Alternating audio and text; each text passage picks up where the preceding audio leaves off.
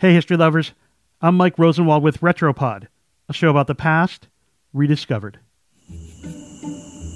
Today, let's go back to the fall of 1787. It had been a long week after an exhausting summer. On September 14th, delegates at the Constitutional Convention in Philadelphia put down their quill pens. They had just completed the final draft of the U.S. Constitution, which they would sign three days later. It was a Friday night, and one delegate named George Washington promptly went on the bender that began America. The founder's unofficial watering hole was called City Tavern, located four blocks from Independence Hall. That night, Washington was the guest of the Light Horse of Philadelphia, the volunteer cavalry troops that had crossed the Delaware and had spent an infamous winter at Valley Forge. The first troop, as the unit came to be known, could fight, and boy, could they drink.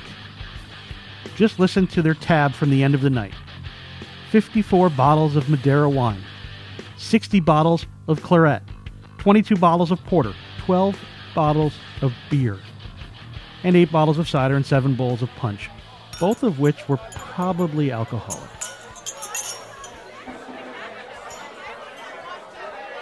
In all, according to the itemized bill for the evening from the troops' archives, more than 45 gallons of booze were served to 55 men, who also got dinner, fruit, relishes, and olives.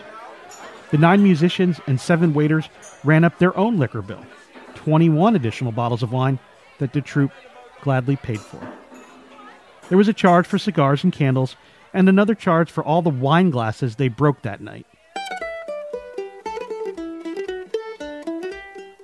Professor Gordon Lloyd of Pepperdine University found a summary of the group's bar tab while combing through boxes of old papers at Philadelphia's Independence Hall. And he added up the bill. It came to 89 pounds, 4 shillings, and 2 pence. That's about $15,400 in today's money. But maybe such celebration was fitting for the occasion. Washington's former troops knew what the delegates had just accomplished at the Constitutional Convention, the country's founding document. And they also knew Washington was likely to become the first U.S. president. No worries, though. Washington probably was not responsible for the broken wine glasses, decanters, and tumblers from the night. He was a calm man, and he was known to hold his drink. And it's probably a good thing, because his peers sure loved to drink.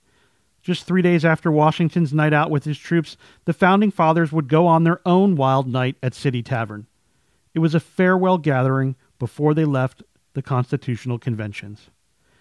Historians never found a record of the alcohol consumption at that event, but Professor Lloyd believes it was probably similar to what was served to Washington's troops. He said, quote, These people were not teetotalers.